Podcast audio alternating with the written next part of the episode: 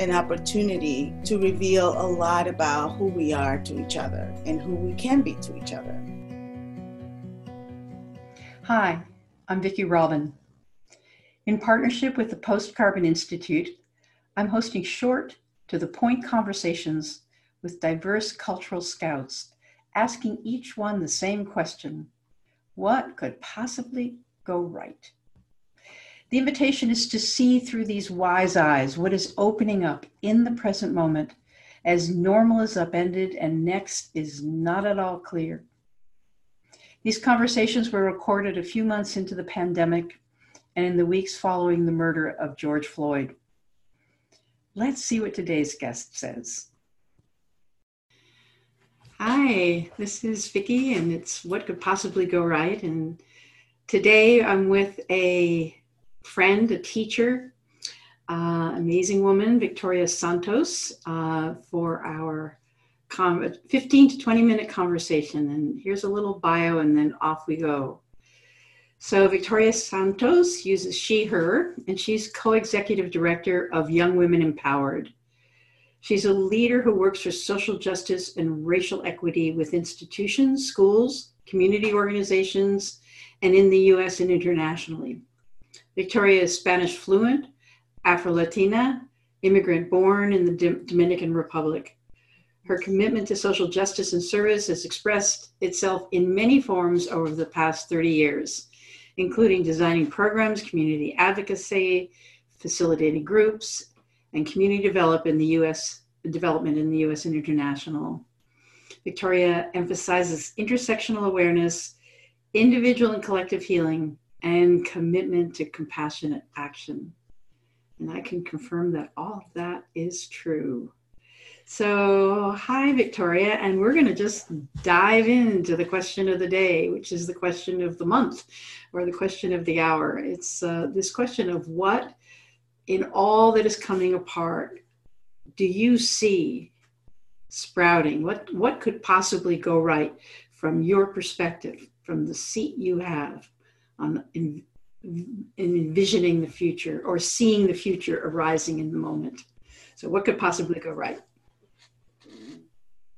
Thank you, Vicki. Thank you so much for inviting me to uh, partake in this interview with you uh, and for just um, giving me some space to reflect some of the things that I'm seeing and and some of the thoughts that I've been that have been percolated in, in my mind. Um, you know, before we started, we were talking a little bit about um, the protests and like post, you know, like, like, we have COVID and now we have the protests and uh, um, in in in both of them, I'm seeing as an opportunity to reveal a lot about who we are to each other and who we can be to each other.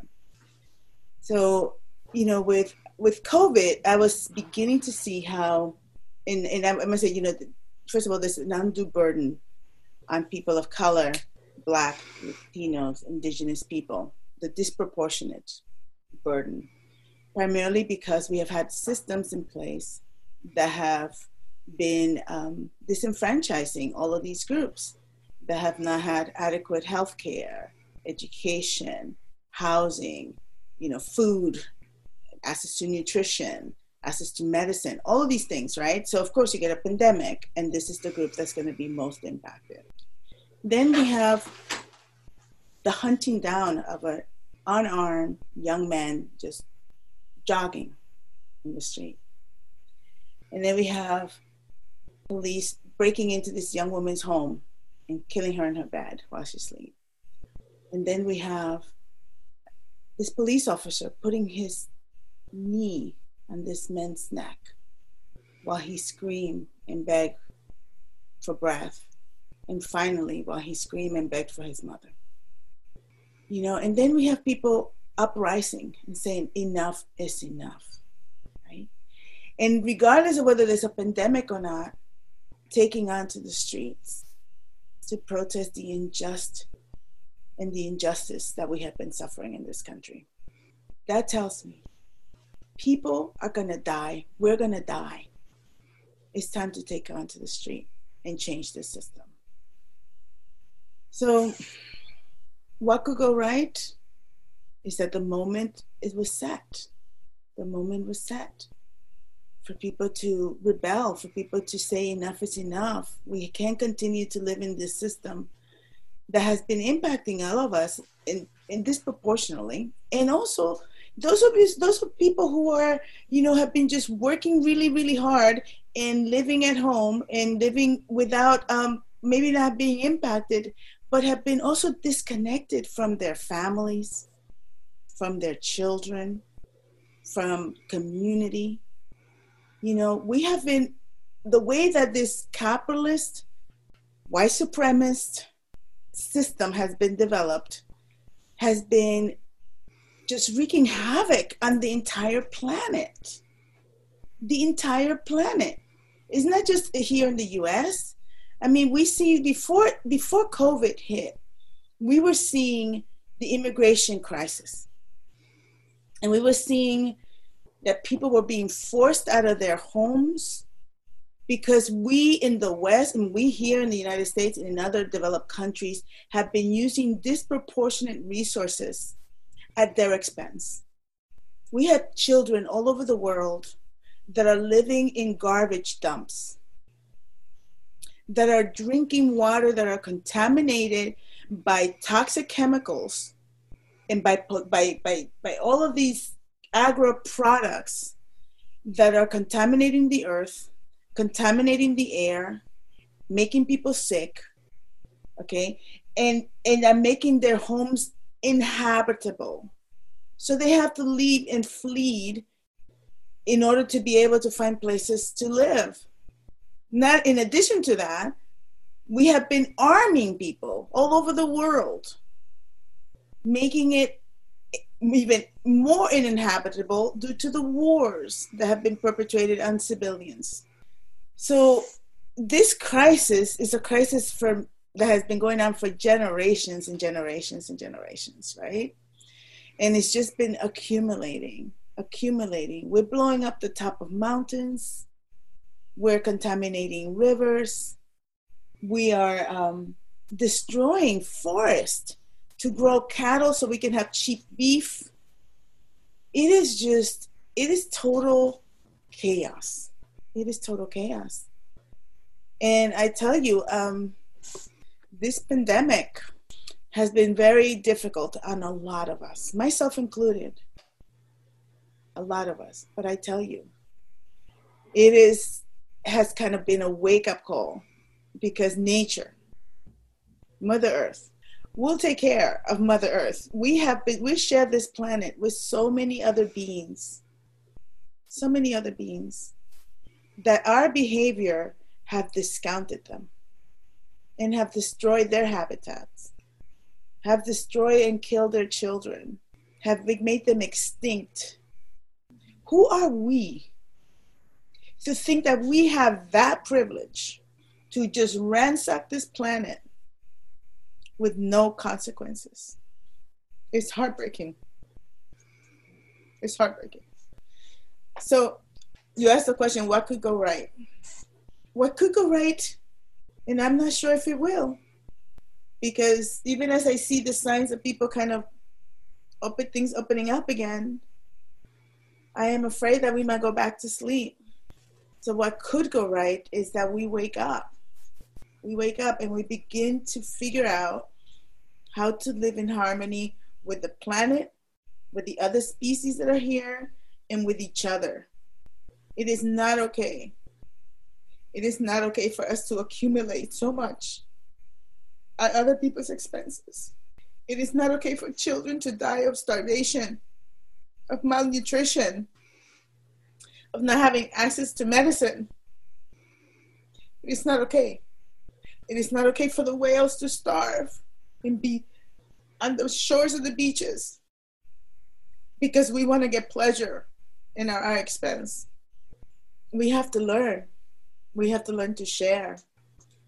And so, you know, COVID was is a really quick and hard lesson for a lot of people because all of a sudden, and I know that it's been hard. I know I have friends who are parents, for instance, you know, and all of a sudden they were sequestered with their family and their children, and they're like, "Oh my gosh, Victoria, I don't know how to be in this house all the time with my kids and my husband. Or, oh my gosh, I am a single parent and I'm having to take care of my children and they're trying to do school on online and watch all these videos and they're like 5 or 10 and they can't manage. I can't deal with this. You know, I'm to I'm driving myself nuts. I mean, it's it's real like that. And I also know that the, that not everyone has a safe home. So you know when people had to be have a, a stay at home, those people who were privileged enough to have a home, you know, it wasn't necessarily a safe place for them to be. And then we have, you know, people who are not don't have a home. You know, like most of the world. You know, they, most of the world also don't have clean waters to wash their hands and to and, and, and the materials to clean themselves. So people are just dying. There's a lot. There's just a lot going on. And then we have people that have observed different rituals for death, you know, and they're having family members and people die and they cannot perform those rituals. Mm-hmm. And just the pain, the pain. I mean, I, I feel it in my heart. I feel it in my, you know, and it's, and at the same time, I mean, there's some things that there's some things that people won't say, you know, and, and part of that is why must other species become extinct and not us? Can I can I just ask, um, you know, in this context of, I mean, I really appreciate how you've brought the suffering um, you know all the suffering into this moment and you've brought it through your heart and then your words you know it's like what a gift and um, so in this question of what could possibly go right uh, i have two things that maybe you could riff on. One is um, we know at an individual level that there's a redemptive power of pain that the pain gets so bad that you have to wake up. And so so can you see places not in theory but can you see places where people are actually getting the suffering at a level that they haven't gotten it before you know sort of a metanoia sort of like a you know an anonymous group you know where we just like go like no this is like the whole thing can't continue so if you see anything like that bubbling up. Um, and then the other question you could go with, and you know, we just we have maybe five minutes to go there, um, would be that you know there's this word intersectionality, which is you know it's it's an opaque word until you really work with it. Mm-hmm. Um, but what you're talking about and from is the intersectionality of pain that it's all from the same source. That, that, that's part of what intersectionality is. You see, oh, I see. You know, the, the pain that I'm feeling is actually the pain you're feeling, and there's a source that we are both, that's coming at both of us, that we want to see. So the alignment isn't just out of virtue, the alignment is out of shared experience. Uh, so, anyway, just either one of those to like focus in right now on what you see emerging that people watching or listening to this could actually um, put their focus on, energize, support. You know, it's like, because our attention can make things expand. So that's, there you go, pitching you another one.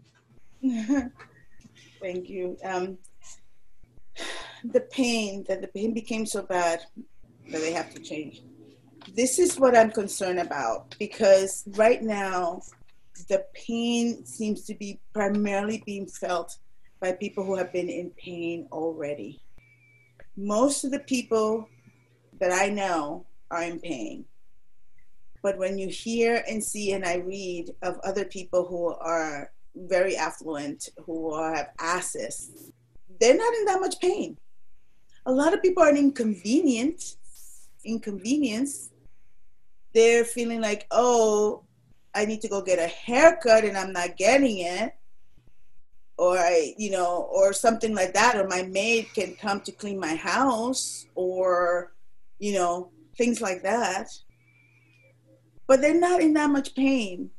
And so I'm concerned that, you know, unless they feel the pain of this unjust system, that they're going to go right back to creating their same junk that's been created, that we've been spoon fed, and that things are not going to get changed. Now, at the same time, I hold that the people that are in pain, that they are going to rise up as they've been, and that they're going to form coalition, and that we're going to create and demand change. So so I hold those two. Right. Exactly. I think this moment, in my experience, in this moment, many issues that I have understood with my head have dropped into my heart. So the heartbreak of the moment actually is, for me at least, you know, and maybe I'm not representative, but I'm I'm upholding that, that the pain is seeping in people are understanding the pain of it, not just the mental analysis of injustice. So may that be so, Victoria. May the pain may of this so. moment. I mean, we do live in a we do live in an energetic field. And because there is so much pain, that, that there is a possibility that that is that that could happen. And I, I will hold to that, but I also know that we have to work for right. uh, for for things to change, right? So that we can. It's not just about like feeling the pain and then doing something and feeling good. It's about really getting to work to dismantle right these systems of oppression that are keeping black and indigenous and other people of color oppressed and at the servitude of white dominant culture. It is not okay to continue to, to promulgate and to, and to create images where people of color, Black people in particular, are demonized and vilified so that people get conditioned from birth to hate Black people and to hate Blackness. Right. And that it feels okay to have their neck, their knees on their neck, to kill them. You know, that the reason why the George Floyd um, incident has become so widespread is because we could see ourselves in him. Right. It is not okay. Exactly. So I, I, I think we can. Um, this is not about hope. This is about what we are noticing. Yeah. And um, one thing I would say is that the revolution is getting filmed. Mm. And we are seeing we are seeing the pain. We're not hearing about it. We're not reading about it. We're seeing it. And hopefully, I know it's not about hope, but seeing the you effects we're seeing that. We're seeing some of that, but we're still not even seeing enough of it. Exactly. Because the media company in this country is still controlled by five corporations. Right. They're still very much censoring what people are able to see and are distorting the messages. Perhaps from this conversation, just merely from the conversation, from hearing you, people can feel called to do their work to turn the pain into anti racist work anti war, anti racist, Poor People's Campaign. I mean, this is it's sort of like it's revealed, and now we see the work ahead. Will we do it? That's the question. And will the people who've been most privileged do the work? So maybe that's that's a wrap where we can ask will we do the work to dismantle the system that is causing pain to so many communities in this world? So a challenge is also a what could possibly go right is basically people have a challenge that they can rise to. So thank, thank you. you for your time. And yeah. Please continue to do the work and um, and help your brothers and sisters awaken. I, I got it. I'm doing it with all my heart.